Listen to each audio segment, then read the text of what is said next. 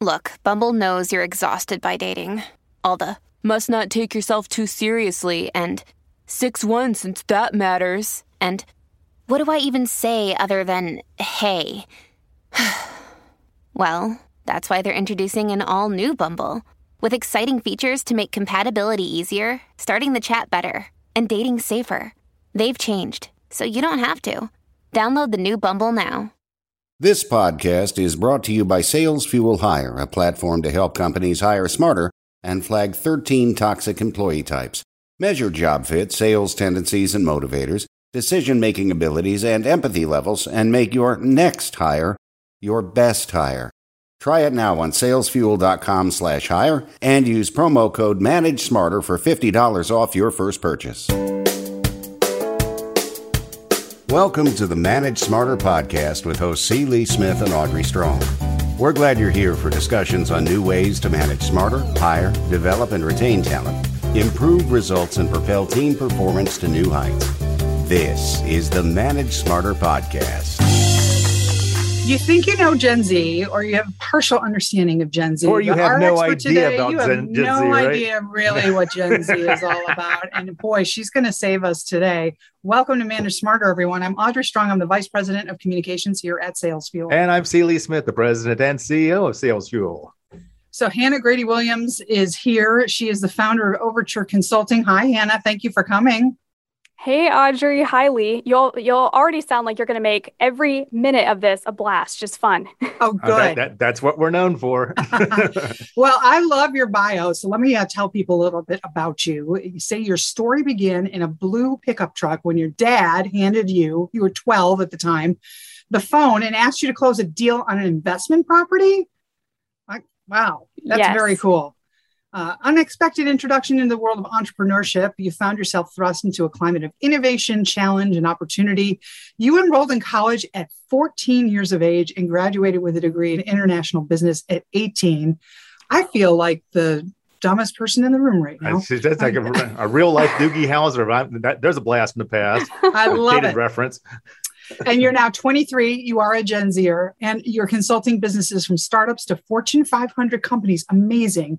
You're on a mission to help leaders leverage Gen Z talent as a competitive advantage and build radical empathy in the workplace. So what is the definition of radical empathy?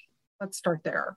I love that question, Audrey. Um, this this all ties back to my story and the reason I'm passionate about radical empathy. But really the way that I'm defining radical empathy is it's more of a, a movement and a community of people who want to come together to bridge all the gaps in the workplace that exist between generations, between ethnicities, between genders, between cultures. So I really see radical empathy, for at least my definition and the community that follows this, as being this group of people who are passionate about changing the future of work to build more understanding and bridges between people.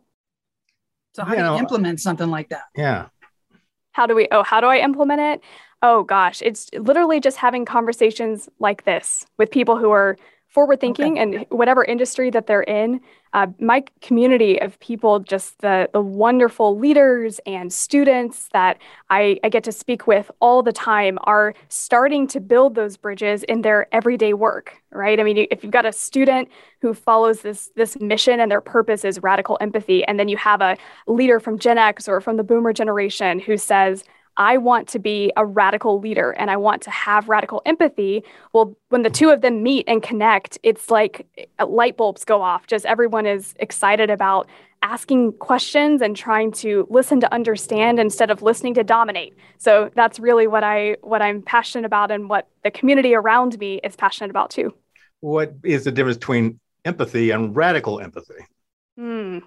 You know, I think they're, they're very similar, but the way I see radical empathy is just a way of changing the, the wording or dynamic around taking an empathy approach first always. So this idea that it doesn't matter, you know, what, what age you are, you can bring something of value to the workplace, and that you have a respect, inherent respect. If you're being radically empathic, it's not just stepping into someone else's shoes and seeing from their perspective.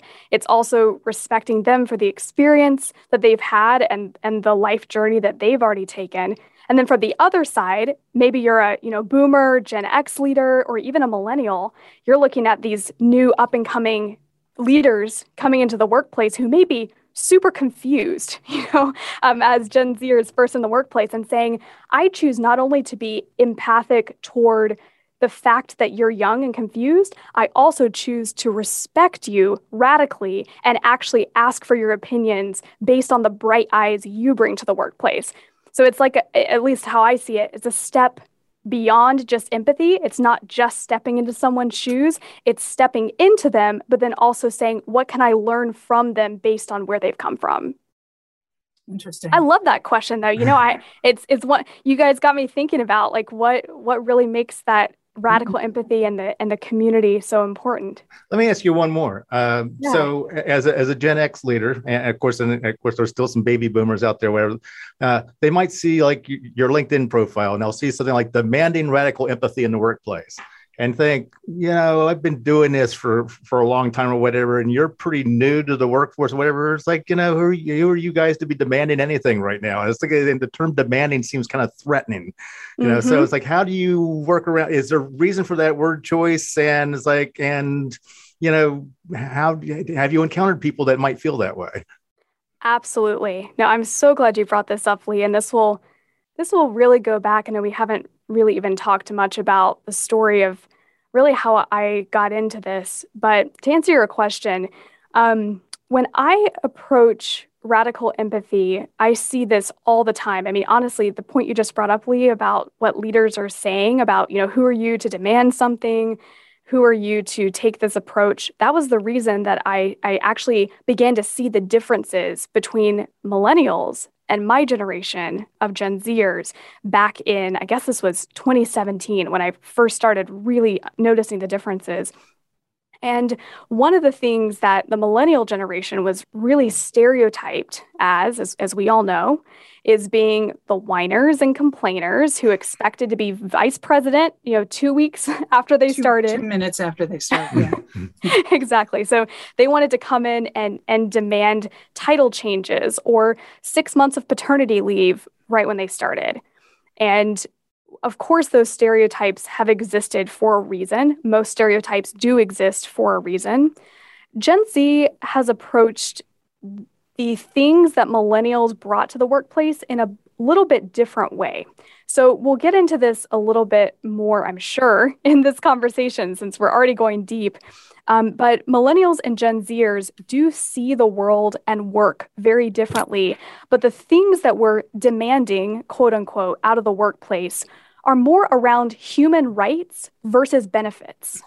Mm-hmm. So if you think about the some of the stereotypes that millennials brought, right? You've got this conversation around what we just said. Millennials want six months of paternity leave when, as soon as they start, you know, something that seems from many people's perspective to be completely unprofitable, not a smart decision as a business owner to do that sort of thing.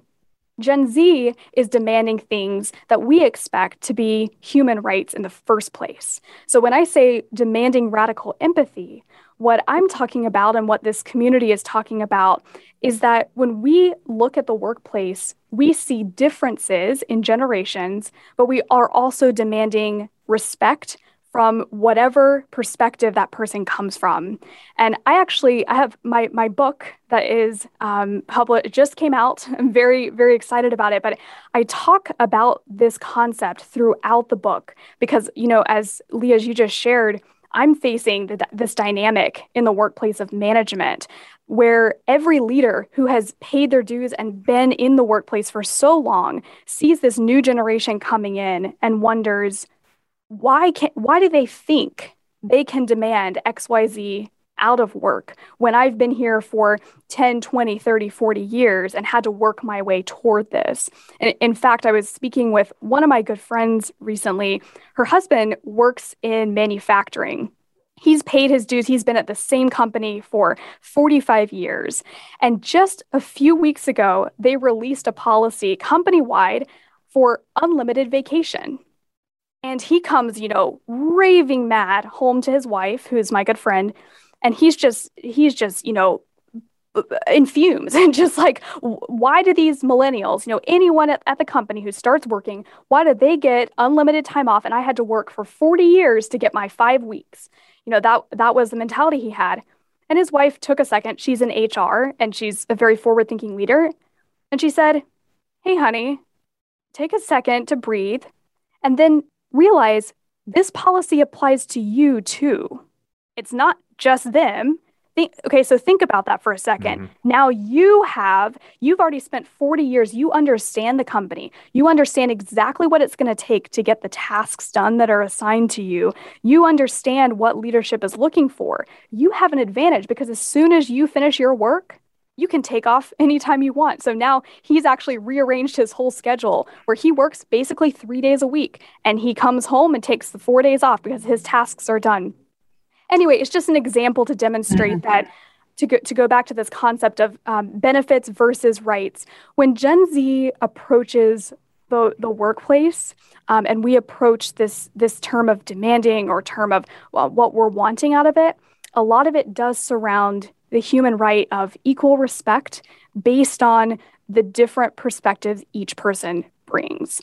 So when we say, you know, we demand radical empathy, why shouldn't we have empathy between generations, no matter the perspective? What I like about this is that, and at SalesFuel, we all, we often say, because we we do a lot of behavioral analysis, both we start mm-hmm. with consumer behavior, but also em, em, employee behavior. Uh, and, and no matter what, we we find that it's always, you know, people, things work best when it's people first, tasks second, processes third. And so that's what I like about this concept is that we're, we're talking a lot about, you know, about the people and putting the people first as opposed to the job at hand or the process that we use for getting it done. So my hat's off to you for that. Uh, Hannah, it's like one of the things I, I've noticed is that uh, Gen Xers and Gen Z seem to get along pretty well. I mean, I think we yes, kind of, it's, it's like, why is that? Or, and, and you know, in, in what ways is that true? And what ways might that not be true? That I'm so glad you brought this up. Um, okay, so here, here's an interesting way to describe this. Gen X first and Gen Z do exhibit a lot of similarities. So let me take you back to my my story in the in the blue pickup truck when I was twelve, because this will help really, I think, illustrate why this is the case. Um, my dad is very much Gen X. He is Gen X through and through. He was a an entrepreneur from pretty much as early as I can remember. He actually started his martial arts company when I was a baby and quickly after a couple years realized this is not sustainable. You know, I he was a very decorated martial artist in fencing and oh, Shotokan wow. karate. Fencing, yeah. Yeah, he he loved it. It was his passion. And uh, so anyway, when when I was very little, he decided, you know, I'm going to go out and, and and be an entrepreneur and start these dojos. Well, quickly, it, it, it became very unlucrative. So he had two little girls at the time, and he was, you know, my parents were struggling to put food on the table. So he started reading and, and actually listening to cassette tapes, which I cannot think of. You know, the, a time past probably age six when I listened to cassette tapes.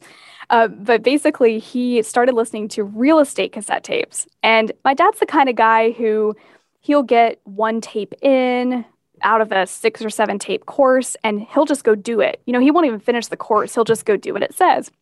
I'm sure you can both relate. to, totally relate to that. So, uh, so then he I realized had, it's like, oh, I need to listen to the rest of the tapes now because that yep, didn't go so well. Yeah. yeah. Well, that's what happened. He he went out and bought a duplex, and then he was like, oh gosh, now I need to catch up on all the legal things I missed, the, you know, property yeah. management. So what happened is he started this real estate business. It was really hard at first, but by the time I was twelve, he he did own a sizable little portfolio of of homes. So he started taking me to work one day a week. And I'm the oldest of seven kids. So I had wow. kind of a, yeah, kind of a, a large uh, burden to shoulder of being, you know, the example for them. So my parents wanted to get me into the world of business and entrepreneurship early, being the very Gen X minded parents they were. And also they, firstborn too. It's like we have a oh, tendency yes. for that. So yeah. For sure. I'm the baby. Boo-hoo, you guys. You get to do everything first. You get the six, fifteen-speed bicycle first. Come on. We also get to be the guinea pigs on everything our parents want to try. That's right, because it's like they didn't they, they didn't go through a parenting course, so it's like, yeah, we... we, yeah, we you, you know, guys broke them in. That's fine. Yeah. Lee, are you an oldest child too? Yes.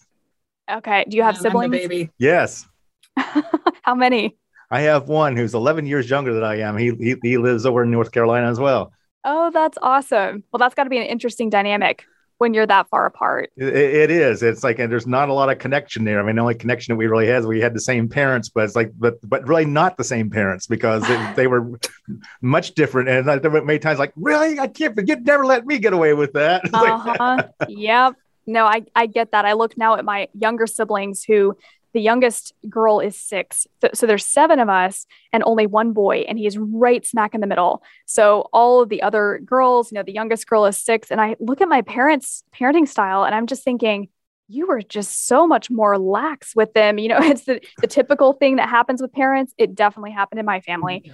Uh, so, but when I was twelve, you know, my parents are are gung-ho about, you know, we don't want our kids to go the traditional path, and we, maybe they'll do different things for college, or maybe they won't go to college at all.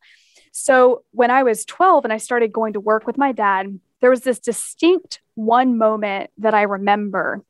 I'm sitting in the back of my dad's blue pickup truck, and we're bouncing down the highway, and I'm trying to get my homework done. I'm, you know, trying to be my, my studious self, and we're going down the highway collecting tenant rents, you know, door to door, because that was what you did back then. Mm-hmm. And he randomly, out of the blue, I wasn't expecting it, hands me his cell phone, and he says, "Hey, Hannah, uh, this phone's ringing. There's a guy at the end of the line who wants to sell his house, and you're going to close the deal." And I just remember being freaked out of my mind. I would be too, yeah. I mean, I mean, if you're twelve years old, much less, you know, have an experience in sales, having any type of call like that out of the blue is just, you know, your parents hand you the call. It's the, it's the one business development opportunity you might get that week, and then trusts you with that conversation. Mm-hmm. So I trusted him. So I, I took the phone and I stumbled through this call. And, you know, I'm looking at him like, what am I, am I saying the right thing? You know, what, what am I, what am I supposed to do? And sure enough, after that call, with his help, we had the property under contract a couple of days later, and then we closed on it. And my parents still own that duplex. So I have the ability to look back and see, you know, this was the start of where I began with that Gen X parenting style and the inspiration. And then here's how far I've come. So to answer your question, Lee, my parents, while they may have been a little bit more uh, forceful or uh, a little bit, you know, put me in situations that many parents don't, this is a trend that you'll see all across social media. And if you talk with other Gen X parents, as I'm sure you all do, there's just a different feel and parenting style of the way that Gen Zers were raised based on Gen X.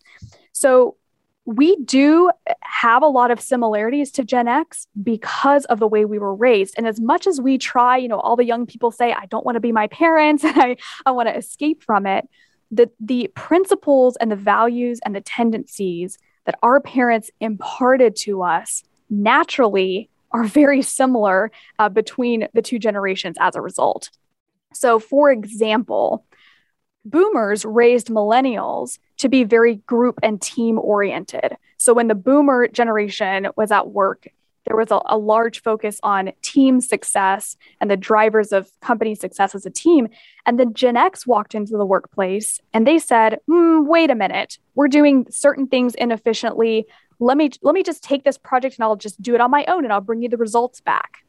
That same dynamic is happening between millennials and Gen Z, because Gen Zers are very individualistic versus millennials were very group oriented. And it's Gen Xers is because at ten years old, it's like we let, we were at the house by ourselves after we got home from school because both the parents were at work. And so we did things by ourselves and felt very comfortable with it. And quite frankly, you know, enjoyed it. So we carry that through through all of our, our work careers. So that that's why we're, we're, we teach the Gen Zers to do the same thing. Have you all taught your children, you know, similar, similar traits of fight for yourself and, you know, oh, yeah. think critically? Oh, abs- all of that, all of that. I mean, and Audrey will tell you, tell you, it's, like, it's also how I mentor here as well. So, mm-hmm. uh, yeah.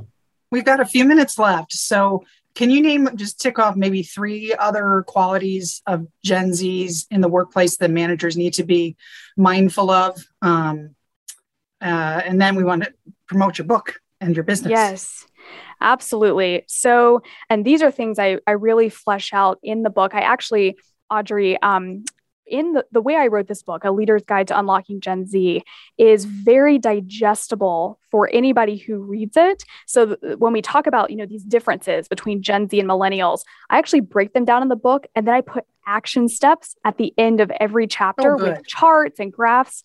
That way you can take a difference between a generation and break it down and actually write out a plan to, you know, move the needle in that area of how you manage or how your business operates.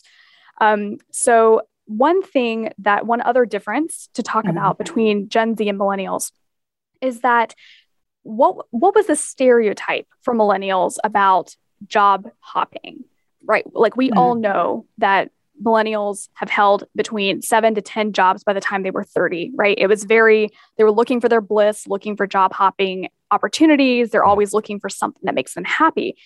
Gen Z is actually statistically showing that we are not going to follow that trend, which is kind of exciting. If you're a manager yeah, and yeah. you're expecting Gen Zers to leave, you need to change your management style. So here's the data on Gen Z. sixty-one percent of Gen Z is saying that we would like or actually prefer to stay at a company for seven to ten years if the culture and the people align with our beliefs and our values and we enjoy working there.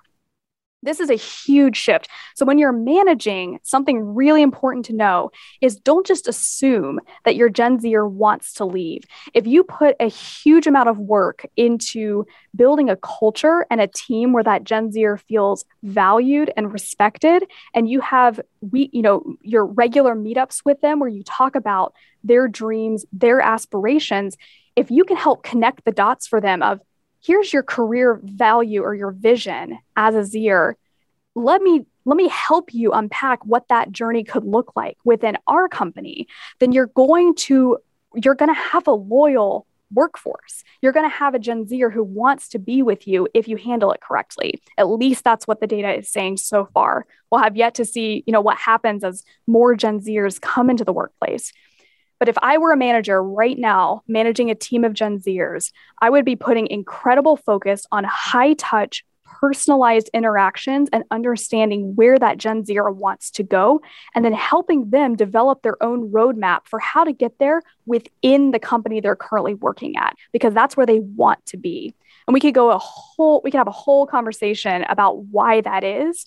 Um, but just for now, know that as a manager, That's a great and you can tip. read more yeah. in the book yeah. about it. Yeah. And What's the, the name of the is... book? It's called A Leader's Guide to Unlocking Gen Z. Okay. Very yeah, good. And, and the other thing I always caution people is, like, you know, when we're talking about any large groups of people, it's like, it's to be careful not to stereotype them all, because they are still individuals. We still have to get to know them as individuals and treat yes. them as such. But When you're when you're thinking in broader terms like that, it's important to, that you don't think of Gen Zers as just the, the new version of millennials. You know, exactly. Well, and Lee, you bring up a fantastic point there, and I know we're getting to the end of time. But if if you have a, a whole generation that has grown up with very personalized, customized ways of shopping and interacting with friends, et cetera, the only thing you can expect is when you are managing them, you have to be personalized and understand their perspective and their individual, again, to your point, not their generational stereotype, but their individual needs, aspirations, et cetera. And that's how you retain them. It's Hannah G Williams dot com for Hannah Grady Williams. This has been such a pleasure. And uh, if you want to hire her um, to do a consult and help you out, the company name is Overture. Hannah, thanks so much. Thank you, Audrey. That was terrific. Thanks for listening. If you enjoyed the show, please rate and recommend on iTunes, Overcast, or wherever you get your podcasts. You can also get more great information at sales fuel dot com. This podcast is a part of the C-Suite Radio Network. For more top business podcasts, visit c suite radio dot com.